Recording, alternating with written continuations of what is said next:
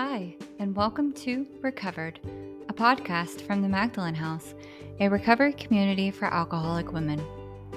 We are a 501c3 nonprofit organization based in Dallas, Texas, and known by many as Maggies. Each week, a recovered alcoholic woman is interviewed and asked questions about certain topics surrounding her journey of recovery, with your host, Stephanie Crawford. Whether you're in recovery yourself, contemplating giving it a try, or just supporting someone who is, we are so glad you're here. Thanks for listening. All right. Hello, podcast listeners. My name is Stephanie Crawford, and I am the host of this here podcast, Recovered Interviews with Alcoholic Women. And I am very excited about today's guest. Uh, she was recommended by our lovely Kristen Andrus. And so I'm very excited to um, hear what she has to say. We have finally um, gotten together to make this work. Based on our conversation, I feel like she is definitely like minded um, in the way that we think at the Magdalen House. And so, very, very excited for this one. And um, her name is Nikki and she's joining us. Where are you joining us from, Nikki? Uh, Kerrville, Texas. Kerrville, Texas. Awesome. Um, well, if you don't mind just giving us some background information about yourself, you can say your sobriety date if you choose to, what your drinking looked like, and what led you to get sober. Okay. Hi, my name is Nikki Maloney. I'm a recovered alcoholic. Hi, deeply ingrained there. Um, so yeah, I've been sober since August 5th, 2016.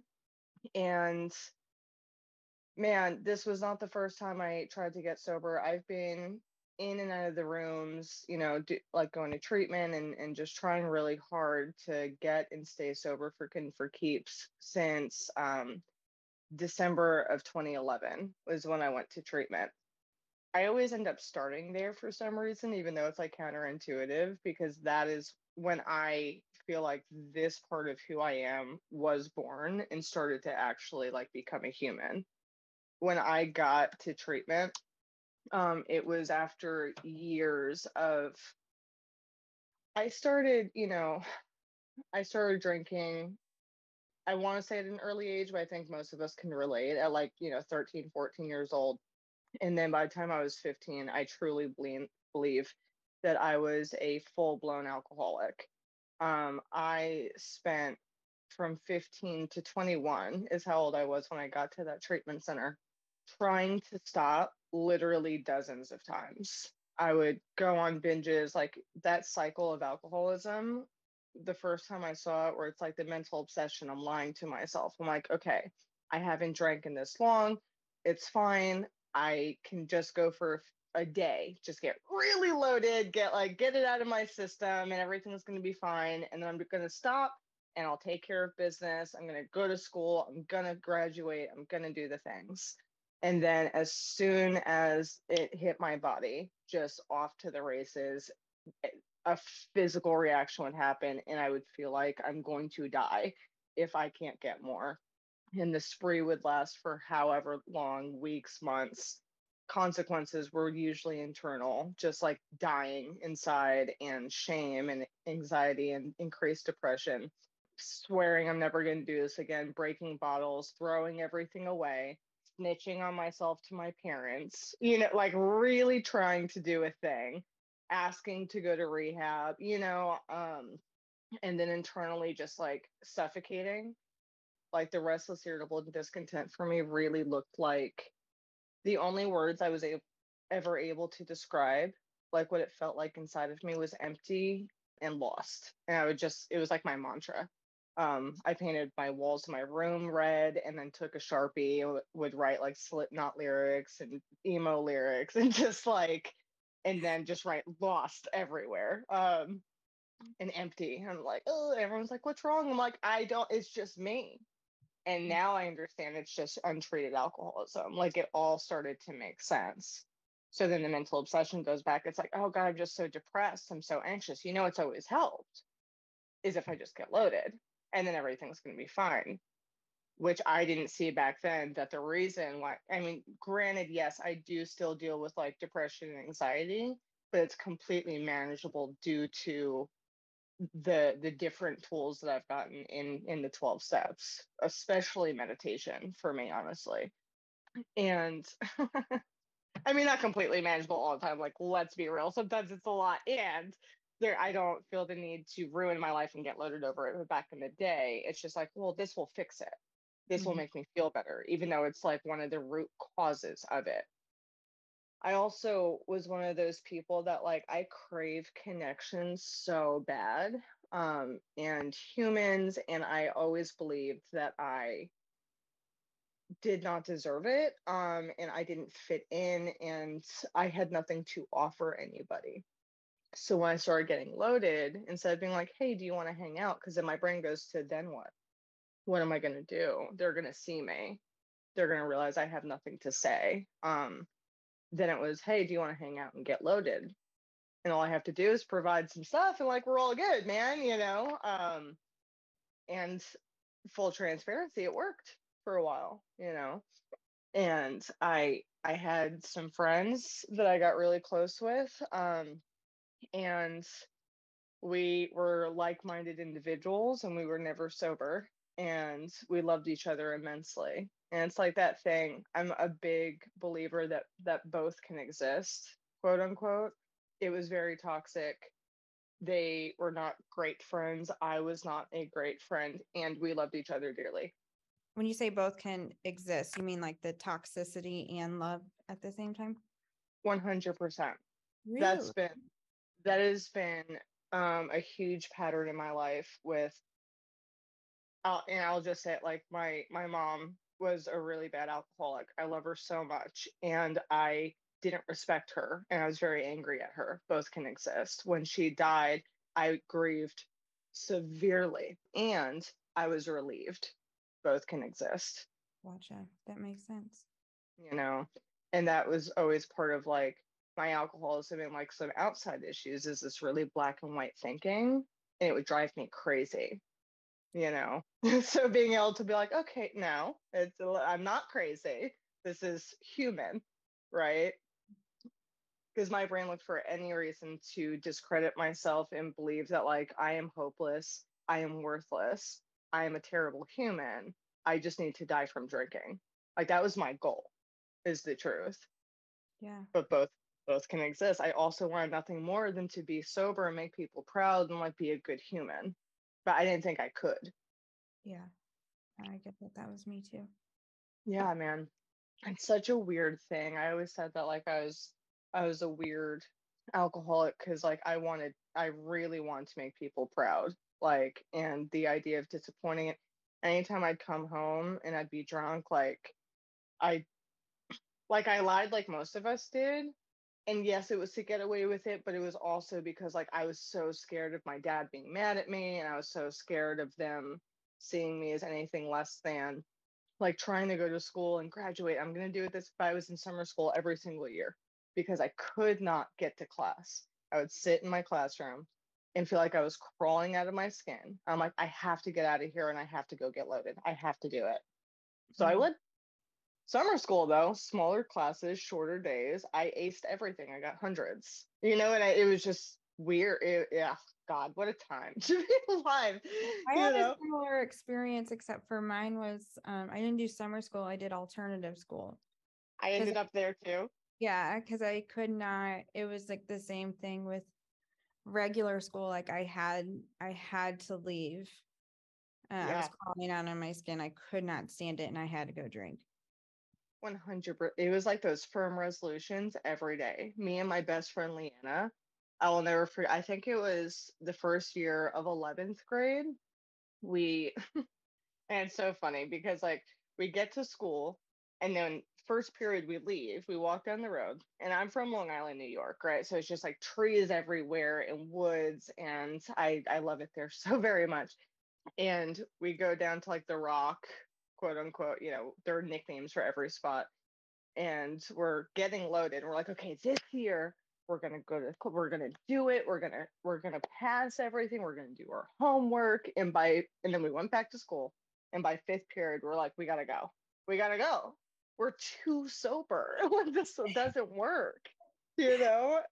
Mm-hmm. I'm like, mm-hmm. I cannot sit in this room with these people restless, mm-hmm. irritable. Why is she breathing so loud? You know, discontent no matter what anyone gave me. I was still not okay. I was convinced it's because I grew up super poor. We don't have any money. I don't have any worth. I just need a job. I just need a car. Fast forward to I'm 21 before I went to treatment. Everyone thinks I moved to Texas to go to treatment because that's typically how that goes. Mm-hmm. And then mm-hmm. we stay. I did not. Going to treatment was was a byproduct of me transplanting. Same. Yeah. yeah, man. Everyone always so... asks, "Did you come down here for treatment?" I was like, "No." No, sure didn't. I came here to run away. Same. yeah. That's one of the things that I always like. I'm me personally. I'm not trying to like dog anything or like put it down, but for me, like the slogans, like just don't do it for me. Mm. Right. Mm-hmm. I hear like, oh, you need to change people, places, and things. I'm like, that sounds like an Al Anon problem people, places, and things aren't my problem. Alcohol is my problem. My mental illness that we call the mental obsession is my problem. You know what I mean? Because mm-hmm. I moved 3,000 miles from everything I knew, withdrawing in the car, cold turkey, with my normie stepmom and my cats and my dogs and everything we own in a minivan because I called out, I was like, you need to come get me. I'm going to die. And detox myself for weeks just to end up with a felony in Texas for the first time. Wow. I mean, just I mean, it was it was insane. I wanted so bad to stop, right? And there there's a part in the book that says um unable to stop uh no matter how great the necessity or, or wish. And that just like the first time I read that book, I really didn't want to. I was like, no, my stepdad needs this because he's a really bad alcoholic. Like, and I do want to be clear on that. I I I was born addicted to crack. Um, my mom and my stepdad were bad alcoholics. I moved out of there when I was 13 and with my dad and my stepmom thinking that they were the normal and safe ones. I was incorrect. My dad was smoking crack the whole time. My stepmom doesn't know what the hell's going on.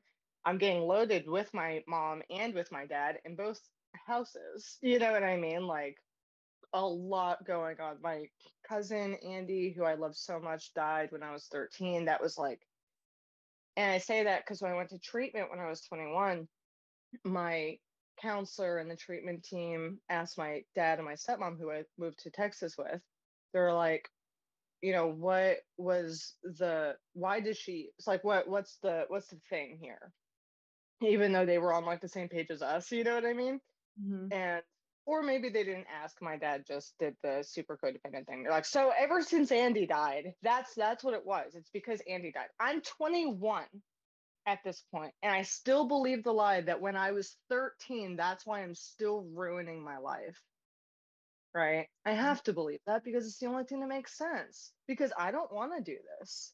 Is my truth. I want so badly to have a different life and yet i keep doing it. So i found something that not only made kind of made sense to me like oh i went through this really horrific thing and several horrific things so that's why. And then my parents were like yes that must be why because she's good. And i did have that growing up like my mom told me you're head and shoulders above the rest of these kids and you know like i was always told i'm beautiful and loved and all i i did have that to a fault if anything. I'm like my ego is out of control. Like, like i am the best you know? But but that treatment center was the first place I heard, mm, like, no, that's not why you do this. That doesn't make sense. Right. And wow. so I, I pushed it a lot because it was as much as it like broke my heart, you know, because you took away my justification. And now you're telling me that the reason is me. It was such a relief, you know, because if the reason why I was getting loaded all these years was because you know, my stepdad abused my mom. You know, if the reason why was because Andy died when I was 13, all those things happened, right? I've been removed from all those things for a significant amount of time at this point. So if those are the reason, they're just fact. I'll never be able to stay sober, right? Can't change those things. What I can change, eh, or if it's because my dad is a narcissist and just like, what is happening there? Or, you know what I mean? Or like, because I'm in a different place and, and like all these different external things, I cannot change those things. So there's not really hope. So when we flip the narrative, and it's like, no, it's because you have a mental illness called a mental obsession and an internal condition.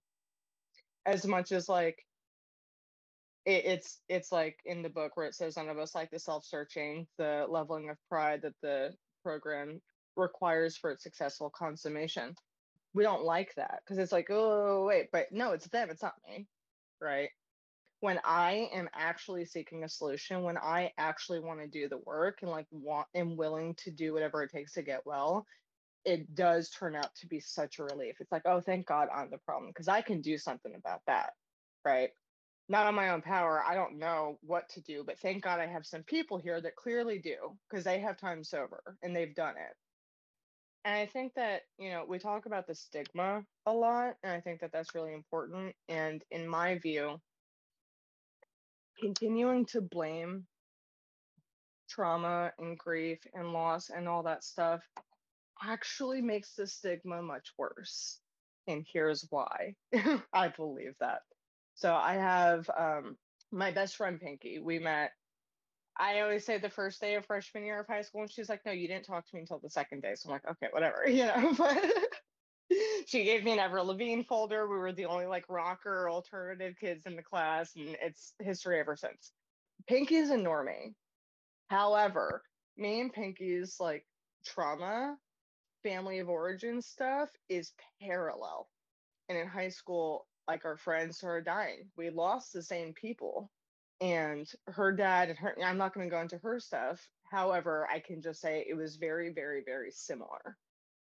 Me and Pinky would get loaded together. She, we were best friends. She was around and she would dabble with us, right? Like us that are actually drug addicts and alcohol, you know what I mean? She would dabble and, and get drunk. But when we would drink, we'd like be at this guy's house, you know, you know the story, right? Um, and we're all drinking, and she would like drink a little bit, and we are plastered. I specifically am plastered, and she's just chilling. And I'm like shaming her. I'm like, drink more. Like, what's wrong with you? And she was like, no, I like to watch you guys just make fools of yourselves. Like, this is my entertainment. I asked her recently, I'm like, Pinky, why don't you drink? Because she does here and there, but not like us, right? And she goes, Well, I don't like the way that it tastes more than I like the feeling. I'm sorry, what? Let me tell you something. I'm the kind of alcoholic that people are like, oh, wine tasting, and like, blah, blah, blah. I don't get that. I think alcohol tastes disgusting, all of it, except for maybe like one. But I hate, I hate it, and I would, I would drink it because I like the effect produced, and that's it. I don't care about how it tastes. I don't care about the fancy oh, let's make you. Pr- oh, no, give me the bottle. Shut up. Leave me alone. Let me puke. It's fine. You know what I mean? Like I'll just figure it out. So whenever like I actually that was a big step one experience for me was thinking about her. She just stopped. She looked around, saw our friends, how crazy we had gotten. She was like, "Oh God, no, I'm good." Right. So when I look at Pinky, and she's like why are you doing this again? Because she loves me so much. She she's still one of my biggest supporters. I love her. I got to go to new york recently and see her and very grateful. She was at my mom's funeral. She's just a good one you know? And i look at her and I, and I tell her all these reasons that she too has gone through and she's like that doesn't make sense. That's a really bad excuse. Why are you doing this? And i'm like i just told you. She's like no you didn't because i'm not doing it right? So then like honestly my what i've seen a lot is we sit there and gaslight and minimize normies experiences. I'm like but you don't understand how i feel. And they're like okay i'm heartbroken too. I just don't see the need to go black out and ruin everything around me because of it. And it's like right because you don't have the mental obsession right? Like now i get it. Now it makes sense I don't feel things, and that's always something. Why do you drink? I'll ask like a client in treatment or a sponsee. I'm like, well, because I just, it's because of my feelings. I'm like, that doesn't make sense. You don't produce unique emotions. Everybody feels that, and they don't go, off to the bitter end because of it. So why do you drink? Let's get clear on that, you know? Because I really do think that it, it causes more turmoil for us as like the recovery community and active alcoholics for that matter. Um, and it's just a lack of understanding. It's just ignorant. And when I say ignorance, that's just lack of understanding, right? Not not a bad thing. And a lot of it's our fault because we're we're in the rooms and teaching people and we're teaching them just a false narrative right and they're depending on us to give them the truth because they don't know it but yeah man so any hoodle like um just back to i guess the question at hand i, I go to treatment. Um this book gets taught to me by this man with an eye patch and it was just like the most amazing. I was enthralled. Like i wouldn't read it for the first like week and then I read Bill's story. And mind you, I'm in Texas at this point. Bill is from New York. So I'm like, oh, okay. So he understands me. I've said full blown accent. You know what I mean? Like I'm fresh out of New York. Um, I'm like, okay, all right. But I'm like, he's, you know, this old white guy from the 1930s. And I'm like, you know, it's not going to be. And even though it looked completely different, I remember being just like, roped in but he's like you know and i wrote in the bible and i swore and i was like oh this is the part where he gets sober. And i thought it like three or four different times. I'm like wait he's drinking again. What is going on? You know? And that got me. And then like reading there is a solution. Just that line sparked something in me. I was like i believe you. Reading a vision for you. Was that a vision for me? Oh like i don't have any. My vision is death like i'm i remember being in step one class and they're going through the cycle it resonated with me. But they kept doing the thing like you're gonna die you know? And finally after a while because i'm like if i'm gonna do this i need to just be honest. I raised my hand i'm like but what if that's the goal? Like what if i'm okay with that? And i'll never forget the ra looks me dead in the eye she goes you know what nick? Knowing your luck you're gonna live you're going to live for the next 50 years and you're going to be absolutely miserable until this disease finally takes you out. So you might as well just do something about it now. I was like, okay, eh, that's fair. That's probably really true, actually. like, yeah, no, I I totally relate to that because it's like, you know, maybe I won't die. And because I remember towards the end, it was like the goal was to die. And then when I would wake up, I'd be pissed. Yeah. And so it's like maybe you won't die. Maybe you will live this way for 50 years, wanting every single day, wishing you would die, being so dark and you can't.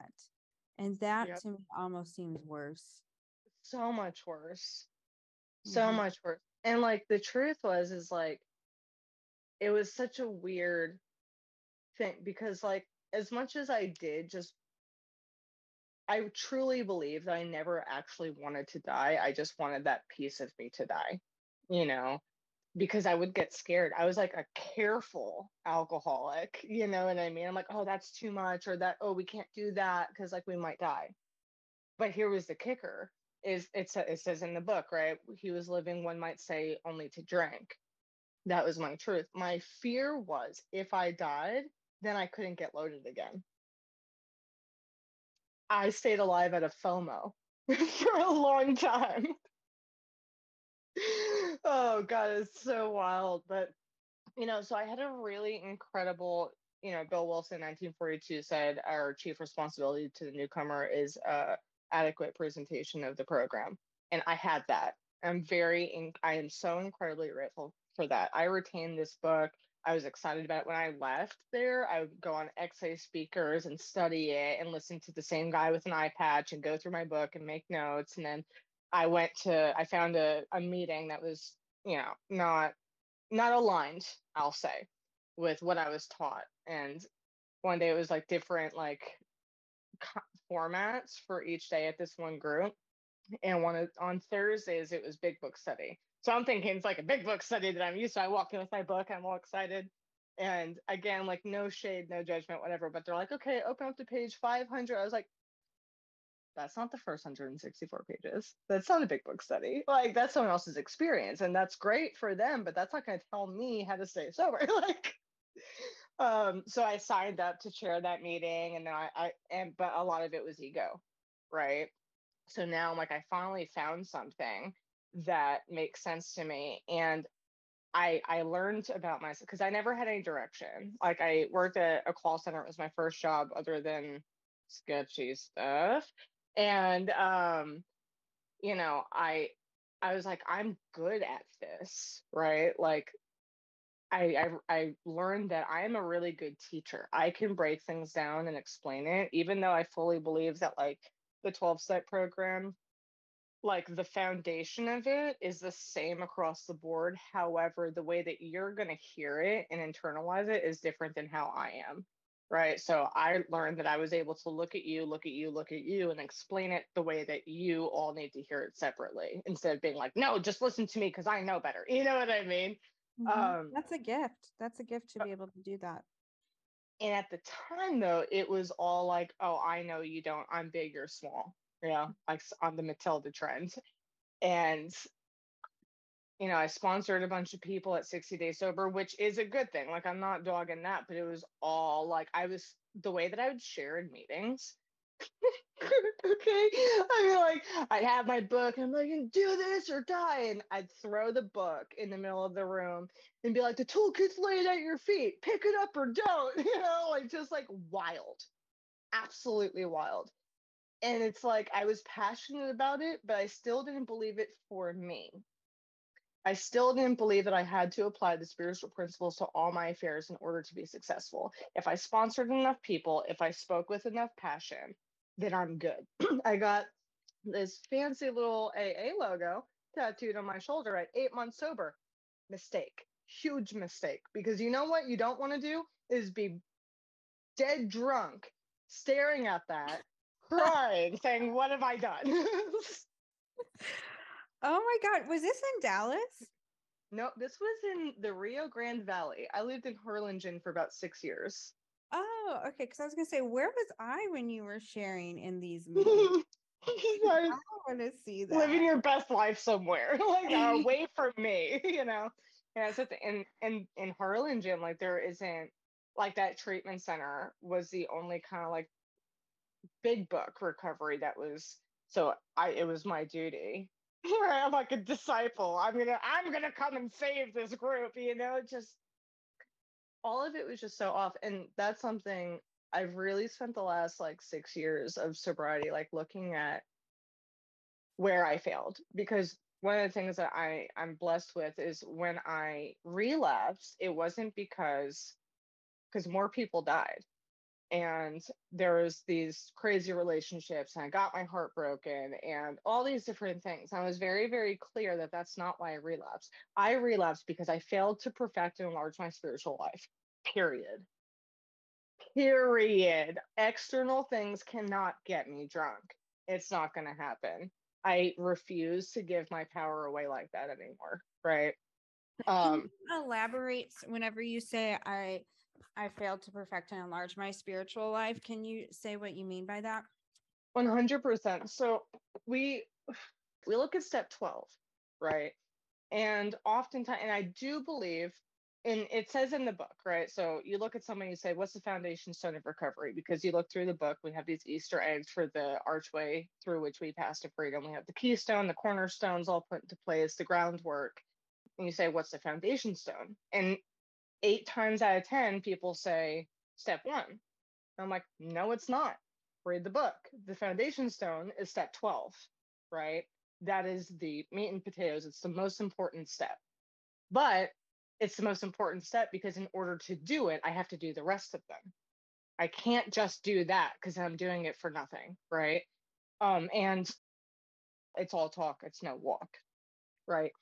But even then, when we look at step 12 and people do see the significance of it, I say, What's step 12? And they say, Working with others. I'm like, Okay, great. What's the second half of step 12? That's only part of it. Right. So I can sit there and sponsor 30 women all day and not practice these principles in all of my affairs. Right.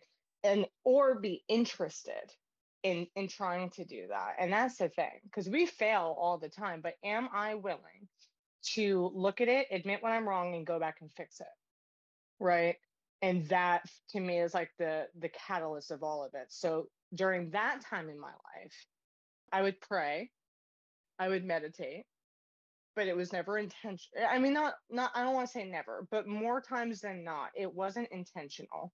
You know, it's like I I talk to a lot of people about meditation. It's something that like I'm really big on mindfulness. Buddhism is like my spiritual path. And when I talk to people about, it, they're like, no, no, I meditate when I'm putting on my makeup. I meditate when I'm driving. I meditate in the shower. I'm like, no, uh, but like, are you meditating? You know what I mean? Like, that's great. Do that. And are you are you bringing spiritual principles into your life and like being aware and like spending time quietly within yourself and and doing a 10 step and doing the nightly review in the 11th step. That's something honestly i'm such i get all weird about that because they're like yeah i 10 step in my nightly. I'm like that's not a 10 step. That's part of step 11 and that means that you're missing an entire step if you think that that's what that is. You know what i mean? Like it's it's the spot check stuff man. So I would sponsor a thousand people, men and women for that matter, because I'm a little gay and like it works sometimes. Yeah. um, but I, I would sit there and throw the book in the middle of the room and talk over people. So my ego is left completely unchecked. My sex conduct, even though I'm like, oh, I'm a monogamous and I don't like, you know, I'm not promiscuous and I don't cheat. So my sex conduct is fine. Wrong wrong. You know what I mean? Because everything I did was manipulative. Everything I did was transactional. Everything I did was, oh, I said I was the martyr. You know, I'm like, but you just have to love me. No, you won't love me. So I'm going to go like die, you know, in a corner in my room. You know, like, I talk crap about people. You know what I mean? Like I I gossiped. I all all all the defects because I when we when we're looking at like defects to assets and like step seven, it's just how have I shown up? Just due to conditioning. It's not that I'm a bad person. I've just shown up in these ways. And what would it look like to live a principled life? Right. I wasn't looking at that. I was above that. I can still do whatever I want as long as I'm throwing around this book and teaching it to people. So it was all style, no substance getting the tattoo, it's all about what you're seeing. So my actual spiritual life, and that's something I think that a lot of us get confused about, right? Because it's like, but it says progress, not perfection. Actually, no, it doesn't. It's a spiritual progress rather than spiritual perfection. So I would use the book against myself. I'm like, well, you know, I'm with this woman and she's in a relationship with someone else, but I'm in love with her. At least she's not straight. So progress, not perfection. What? no, uh, that's not what that means, weirdo. But I've said that before too, like being able to like use the book as a weapon and manipulate it to fit whatever narrative I want it to. 100%. My father was very, very good at that. Mm-hmm. God, he's not here anymore. But I've like I've been guilty of that, you know, just picking the parts of the book that fit what I want it to and um, and I've seen other people do it too. Absolutely. That's the importance of like ha- of 10 and 11 and having a sponsor. So somebody can. They're like, what? Yeah. there is that like that specific one, right? Because I called my sponsor at the time, which already red flags, right? Because she's my roommate. Later on, she became my fiance. Whatever, it's fine. But like, I was I was very much in love and whatever long story short, I call her and I'm like, hey, take off your best friend hat and put on your sponsor hat. Here's what's going on. I'm going to go see, I'm going to call her Sally. I'm going to go see Sally. And she was like, Nick, do not go see her. Like, you are crazy in this area. Like, you're going to end up dying over this. Like, stop. And so what I did was like, hey, man, cancel counsel with others is great, but you're not the arbiter of my sex conduct. Okay, me and God are good. I know God's will. A guy with an eye patch taught me the book. Okay, I'm good. Thank you so much for your opinion. I'm gonna go. So I grabbed someone else. I'm like, hey, here's the situation. What do you think? Like, dude, you're really sick around this. You're gonna get loaded over this. Like, stop. I'm like, thank you so much. You're not the arbiter of my sex conduct. The book says uh, if we're sorry, I wasn't sorry. And that's the thing about like sex conduct in the book. I've had that fast forward a few years. I have the sponsee and she was like, okay, but I'm like, dude, you're going to get loaded over this. Stop. And she comes into my job right? I'm like waiting tables or whatever. And she comes in, she slams down the big book and starts reading it. She was like, that's only a half truth. If we're sorry about our conduct, then it's, you know, we're not going to drink. And I was like, hey, do me a favor. I need you to keep reading. Because if we're not sorry and our conduct continues to harm others, we're quite sure to drink. This is not a theory. This is fact of our experience. I'm like, that's where you're at right now. Stop it. And I love you because you are me three years ago. You know, like 100%. I get you. I'm not judging you. Just hear me out. And she got loaded like shortly thereafter, just like I did. You know, she's sober now. Praise God. Love her so much. She, and that's one of the things about this deal is like I see the the good in you. Every single one of us, right? When we're sick, we show up as a Looney Tune. And I'm very clear that you're not a bad person. And like for me, like my concept and like when I talk about perfecting and enlarging, it's like I'm trying to get connected to that higher self that already lives inside of me.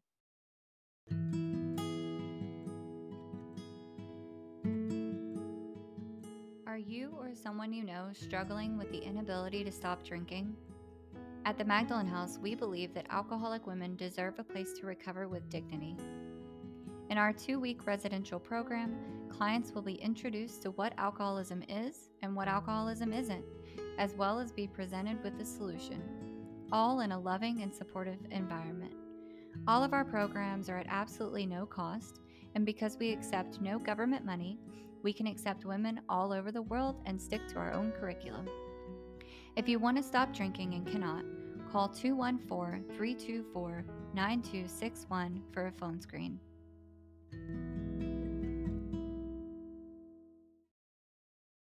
A lot of people have, and I was always taught this like illustration. I think when we're talking about step three, but it's like the sunlight of the spirit illustration that they'll do it on a whiteboard. And it's like the little sun and a little pathway to a little stick figure. And then we fill it up with resentment, fear, anger, you know, all selfishness that's blocking us from that sunlight.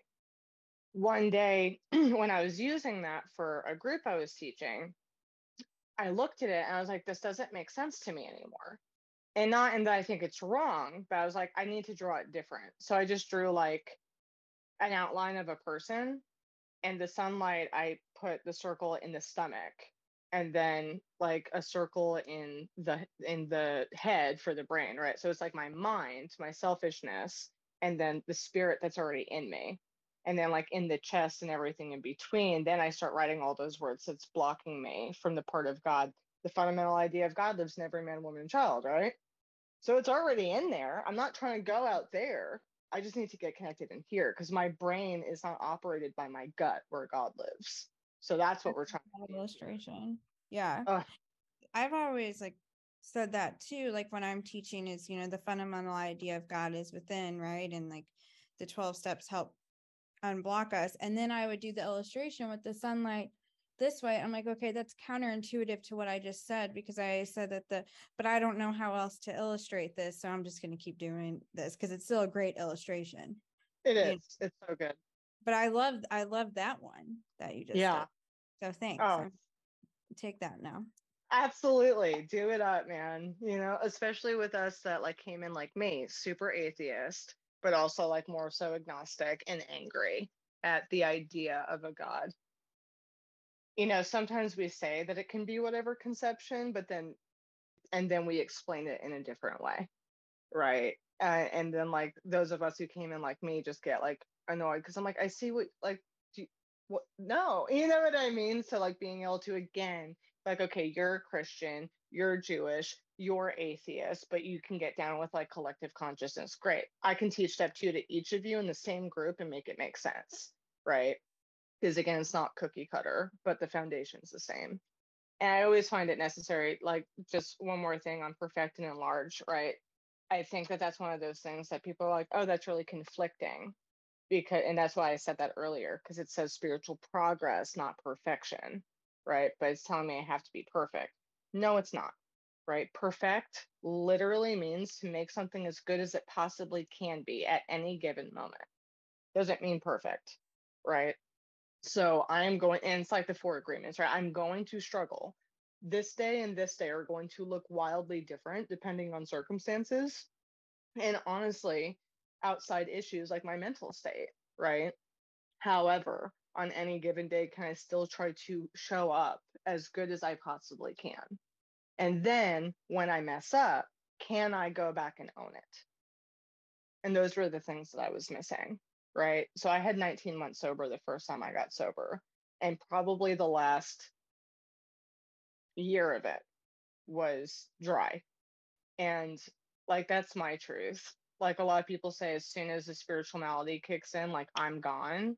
If I don't do this for five minutes, I'm out. And, and that didn't resonate with me. I'm like, that's just not true for me, you know, and, and that can have to do because it's a progressive disease and I watched myself progress severely. However, I do know that I can stay sober on my own power, quote unquote, for a little bit, but it's not even worth it. At the end, I was like, I might as well have gotten loaded because I was so miserable. Right. And I will get loaded. That I'm very clear on. I will not stay sober. And at that 19 months, yeah, I just, I remember looking at my sponsor roommate, you know, I was like, hey, I'm going to get drunk. So am I going to go get a 40 for me or do you want to drink? So I'll get wine because I hate wine, but she liked it. And she's like, no, don't do it. Okay, go get one. Right. Um, and, you know, I really, so, and here's the thing, right? So I had a plan.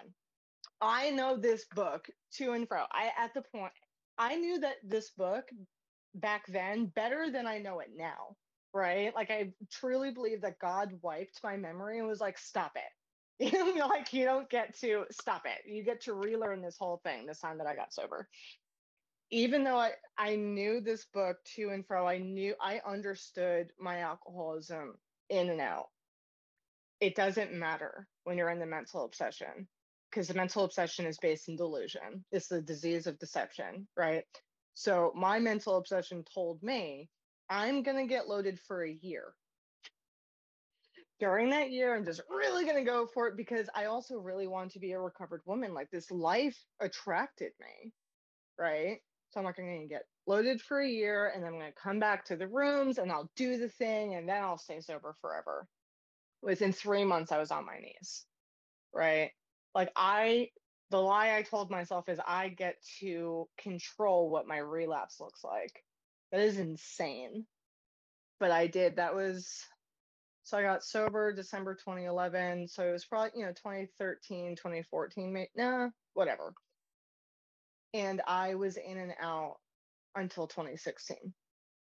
Basically, full transparency, I guess. So that treatment center, like, you know, a lot of us do the thing where it's like, oh my God, this place saved my life and I have to come back here and work here and I owe them and I'm indebted and, the, and like the pedestals and and all that stuff, which we can get very sick around. I got very sick around. And and I also had never had a direction in life. So I was like, oh, I finally know I want to do. I want to work in treatment. And I'll never forget. I was like, I'm gonna work here one day. And the RA was like, okay, so let's get you detox, you know. Um and see how it goes. But I did end up working at that place. And I lied to them. And I told them I had been sober the whole time. And I was like a month sober. So I kept up that lie for a long time, for about a year. And then that dishonesty ate at me every day because I loved my job and I was honestly really good at it, even though, you know, um, I would cry to my, myself to sleep almost every night. I'm like, I'm a fraud. I'm a, I am a fraud. I am sitting here and telling these women that they have to be rigorously honest while I'm lying to their faces. And eventually, like, I got honest with someone I worked with, thinking that like they were like cool, you know. They weren't cool. They snitched. No, like they they actually like did the deal, and they they were scared for me. And um, they told and you know my people were like listen we're not this isn't about firing you. This is like we are scared for you. And so finally i got into a place where i could be honest which was nice.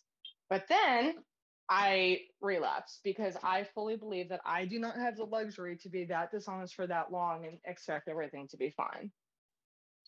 So I was using and everything was really bad.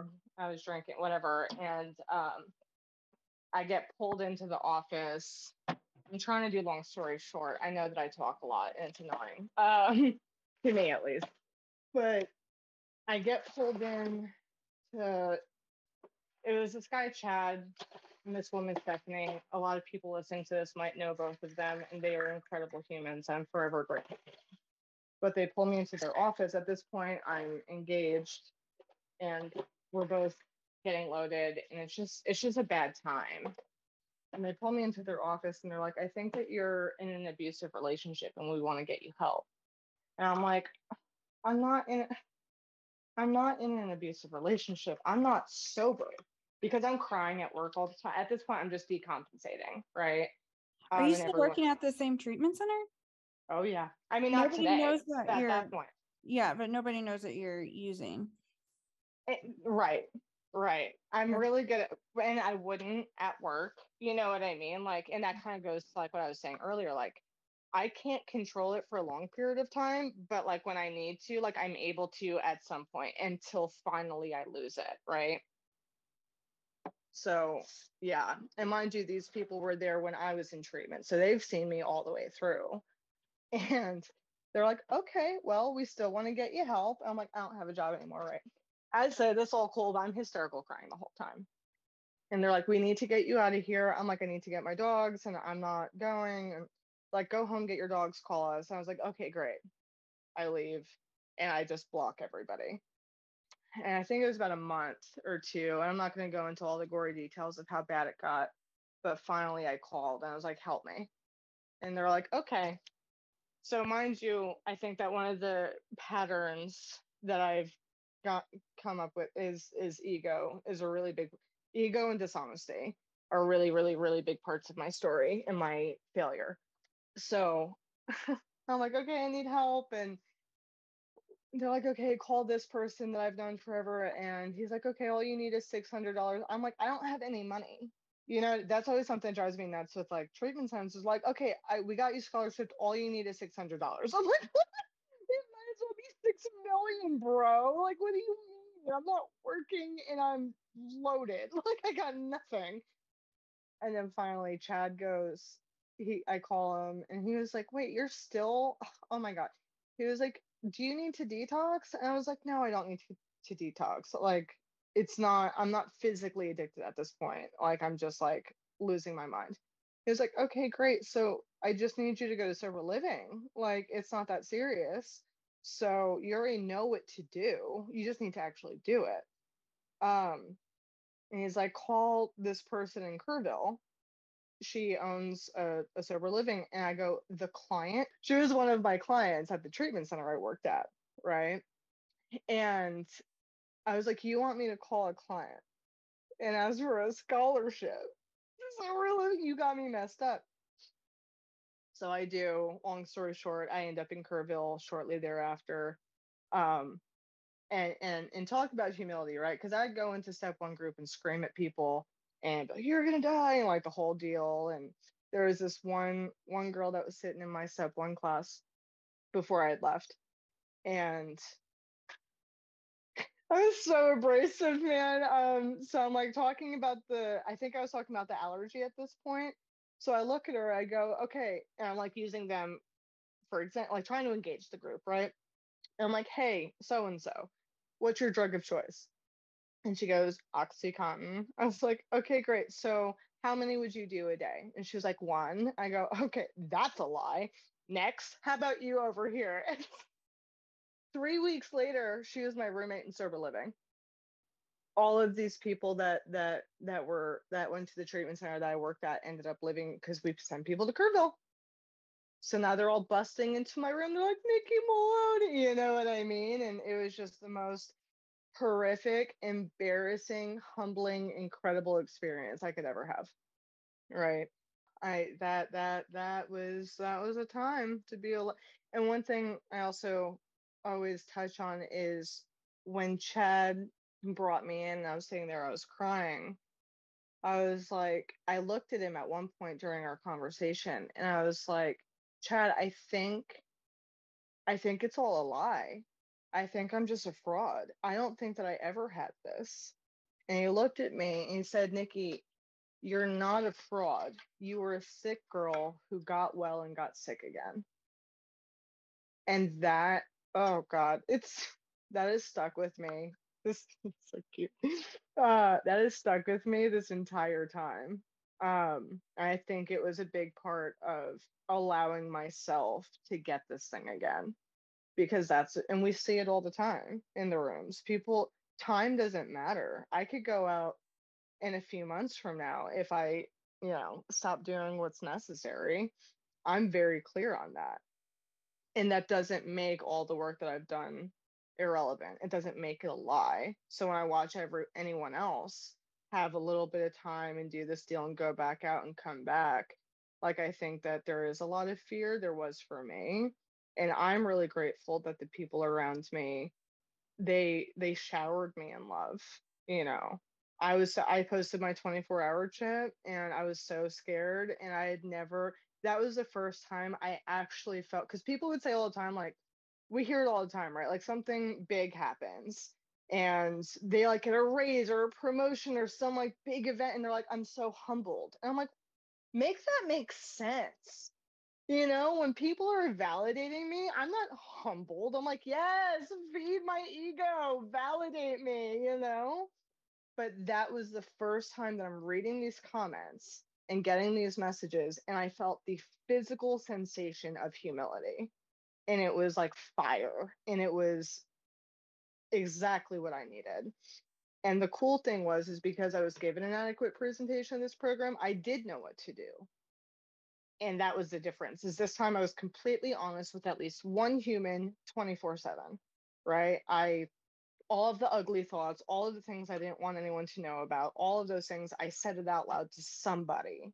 And that's still my truth today. Somebody knows everything that I am capable of being aware of because there's a lot of things I still don't even realize about myself or I don't remember. And as they come up, I'm like, oh, gotta, gotta, I can't be alone in it, you know?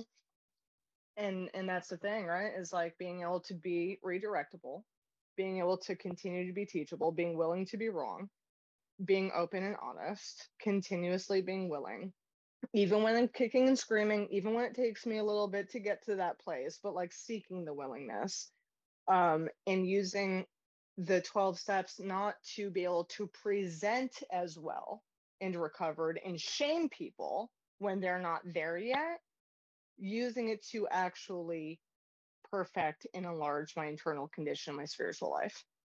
Like that was the big the big difference. Um, and I'm very grateful for that because, you know, and just for the sake of like, like I said before, my cousin died, but like truthfully, you know, when I was a kid, it was my cousin, it was my friend Sarah, a lot of suicide, and then just a lot of death. And I really believe that that's why I was getting loaded. And I'm still living in, sober living, and uh, I was working at bonsai in Kerrville. It's like a rite of passage here. I got a call from Pinky. And at this point, it's like every time we call each other, there's this fear. It's like, who died? Right. And she's like, um, I go to the bathroom and I answer it. And she was like, hey, I'm so sorry. Are are you in a place like can you sit down? I was like, just tell me who it is. Just tell me and I'm like cycling through my friends that it would make sense. And she said my friend Corinne, who's been one of my best friends since I was eight years old, like we, you know, at the bus stop, whatever. And I mean, I was on my knees screaming, crying, like just ripped me apart. It was just, it was horrific, right? And at that point in my life, you know, I was, I was about, I guess I was about six months sober and I don't want to say that like the thought of using didn't come up because I'm not sure that that's true, but I know that I stayed sober and I know that I had my people around me. And that wasn't even the worst one, right? So we fast forward a little bit. I leave sober living. I end up moving to Dallas um, to work at a transitional living for a while after a year sober. And while I'm in Dallas, just like bam, bam, bam. My friend Tom, my friend Rayner, my friend Kevin, which were we were all part of the same group. They all overdosed and died, and that was just like wrecking me. And then Lee, uh, who I alluded to earlier, was my my human, my ride or die. I have Wonderwall tattooed on my back for her. Like she, she was, she lived in Texas with me at one point. Like I, I, I loved her more than anything in this entire world. And Tom was her ex-boyfriend, and Rainer and Kevin were her friends, and we're just like grieving all this together. But she's still in active addiction, and I would gotten her scholarship into a treatment center, and then like it didn't stick, and she's out there, and like she progressed severely February 2019, I actually messaged her. I was like, Hey, are you alive? I just, I keep seeing your name. And on February 1st, she's like, Yeah, I'm still alive. Never stop doing that. I love you so much. And I was like, two days later, I'm like, Hey, I had a dream that like people were trying to get you. And I was like saving you and making you detox. And she was like, Oh my God, you made me detox. That's so mean. I'm like, Shut up. You know, like, and then February 18th, she died. And that was the worst one and I will never forget that week because I had uh, a state funded treatment center in Dallas. I had a weekly commitment to do an H&I and the H&I was like two days after she died and I did that. I went to my home group. My sponsee was ready to do her fifth step. So I had her come over and do her fifth step. You know what I mean? It's like, I don't say that like, oh, and I still showed up and did all the things. It's like, no, no, no I had this foundation. Um, and because I was able to scream and cry and grieve deeply and still show up, the idea to get loaded did not even enter my mind. Not because I'm strong, not because I'm smart, not because I'm like super, reco- it's because of like what was given to me. Right. And like that to me is the biggest hope of this program. It's one thing to be to like, oh my God, the promises are coming true and I have this great job and stay sober. That's one thing. But when when the rubber meets the road and the world collapses and we're still able to match calamity with serenity. That's what this program is for, right? Because the world doesn't care. People don't stop dying. People don't, you know, stop firing you from their job and exploiting you and talking smack about you because you're trying to do a thing. The world doesn't care that we're trying to stay sober. You know what I mean? And that's the cool thing about the fellowship because, like, we do, but the, the world's not going to stop. So, how do I get to a place where my mental obsession has been lifted and I can, you know, meet things with dignity and grace. And when I say dignity and grace, I'm not saying without screaming and thrashing and crying. That exists too. Both exists, right? And um, six months to the day later, my mom died from cirrhosis. And I got to go to her funeral. I was a pallbearer. I did her eulogy. Like my family was a mess. And for the first time, I got to be a rock and I had not been there forever. I hadn't seen these people in a decade. And Pinky shows up. And I'll never forget this because, you know, last time I went to New York, Pinky's like, I'm really scared you're going to get loaded. And I'm like, no, no, no, I'm fine. You don't understand. I don't want to this time.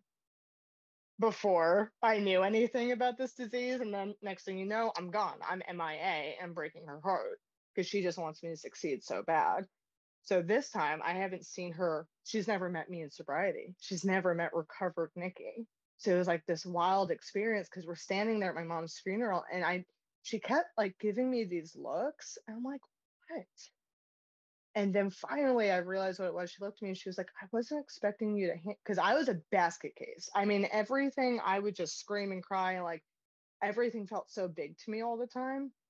And I'm like level, and I'm here and I'm calm and I'm collected. I have my my people and I have my internal stuff and whatever. And she looks at me and she was like, I wasn't expecting you to to handle this so well.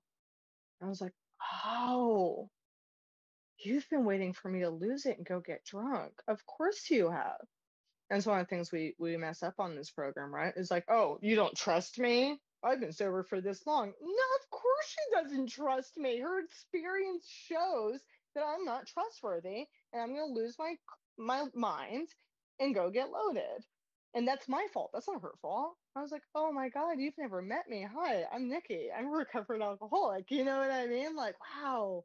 And it was such a cool, it was an, a, another like humbling moment. I was like, wow, I'm so grateful that you get to experience the side of me that you fought for for so long, you know? Um, and yeah, dude, I've I've lost jobs in sobriety. Um, I've been fired. I have lost my ever loving mind. I've gone through that. I went through three breakups now. One from one that I couldn't leave forever, and it was like super not great. Um, but it broke my heart because I love her. Yeah, both exist. It's sick, it's toxic, and I love you, and it, it breaks my heart. You know what I mean? Um, the next one was just like we both knew it was wrong, and we just stopped. And then the last one uh, was a very recent breakup I went through. It's been about a month.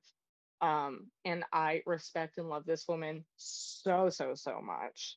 And it just didn't work. Um, it broke my heart. And yet here we are. You know what I mean? Um, I've moved from Kerrville to Dallas to Austin to Kerrville, changed jobs. I left my career in treatment. I realized one day that like I I just can't do it anymore. It's it's a really hard job. And I left. That's where I'm at right now. I'm waiting tables con- currently. My life just hit reset. I have absolutely no desire to get loaded. You know? So okay. Um, so you're waiting tables. Is that where you thought your life would be today? Absolutely not. so fun fact, um, I was working I was working at a place in Dallas and I got really burnt out and I actually got fired. I'm really good at working in treatment. Like that that's something that I know I've been told a million times um, I connect with people. I care. It's like very evident how much I love every little dope fiend and drunk that I come in contact with. You know, I, you know, I left that place in Dallas and everyone's like, oh, come work at this place, go work at that place. I'm like, no, their philosophy doesn't align with me. So what I'm going to do is I'm going to go wait tables and then I'm going to let God tell me what comes next. So I went, I waited tables and within like, I think two months, someone walked in and was like, hey. And then I got a call. Next thing you know, I'm on my way to Austin to work at this treatment center that aligned. And then from there, I got back to Kerrville to help open and develop a, treatment center in Fredericksburg, which I stand by 100%. The program's incredible. The 12 step side is so good. And I get to go up there and do groups sometimes, but I just couldn't. So that's where I'm at right now. I'm like, I'm just going to wait tables. I'm really good at waiting tables. I'm like, hey, you know, like super, I make good money. Um, and I don't know what's next. And it is jarring it is very scary. I am in like this weird, you know, there's been some darkness lately, is just the truth of like, I really thought that this was my dream. And gonna, I, I thought that I finally was on the trajectory for, because all I want is like to be in a committed relationship and plant roots and have a career. And like I said, I just went through that breakup that I thought was like the one. And I left the career that I thought was the one. And I am completely it's like I'm lost, but not in the same way that I was talking about earlier. I am lost in with full faith that I'm going to get direction. You know, like I the the mindfulness and meditation stuff I'm very passionate about. I know that I need to do something with it. I just don't know what or how. So I'm just going to do this cuz I know that when I do the right thing, I've never been hungry, you know. And that's just the truth. So I have no idea what comes next, but I know it's going to be good. I don't, I like, I really want to go to sleep and wake up and be there is my truth. Like, I'm not going to lie. I'm like, oh, I'm so faithful. Everything's, I'm so happy about where I, it's just not the truth. And both exist. Like, I know it's going to be good, you know? So, yeah, I love that. That's so good. What's this up? This has been really good.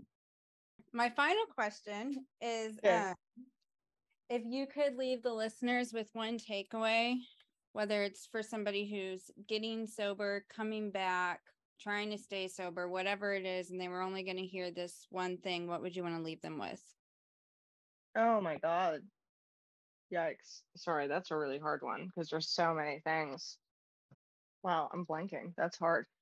Um my brain's trying to tell me it's something else, but what keeps like coming up is like no matter how far down the scale we have gone, you know, nobody like please the the comparing to others. If you have a sponsor that shames you for feeling sad and says you're in self-pity, please do not internalize that and just find a different sponsor. You're allowed to feel feelings. You are a human. We just need to feel build a foundation and that is a little rigid, you know what I mean? And then we get to find the gray right? We get to like combine the black and white and make everything make sense. You are a human. I promise you that you are loved. If you're right now lying about your sobriety date, let me be your sign that they're going to love you anyway. You know, they're all going to love you. We just want you to be alive. I don't care what that looks like. I really don't care. The the lies that you're keeping and the secrets that you're keeping, the number one lie that's that's hurting you right now is thinking that when you get honest about them, you're not going to be received with love. That's not true. Let us love you. Just let us do it. We want to, I promise. I love that. This has been so good. Y'all, if you've loved this episode as much as I have, please uh, leave us a review on Apple Podcasts, rate us on Spotify, upload to your Instagram story, share with a friend, do all of the things so this episode can reach the person or people that God intends it to. Um, so we can hear this amazing experience, strength, and hope that was brought by Nikki today. Thank you so much.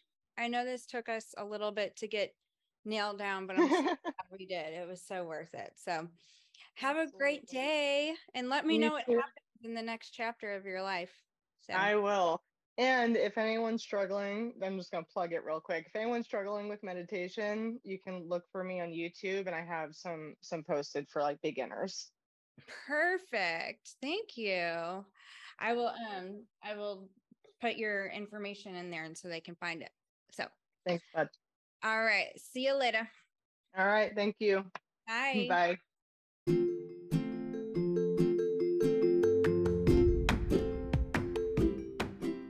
Podcast is from the Magdalen House, a recovery community for alcoholic women.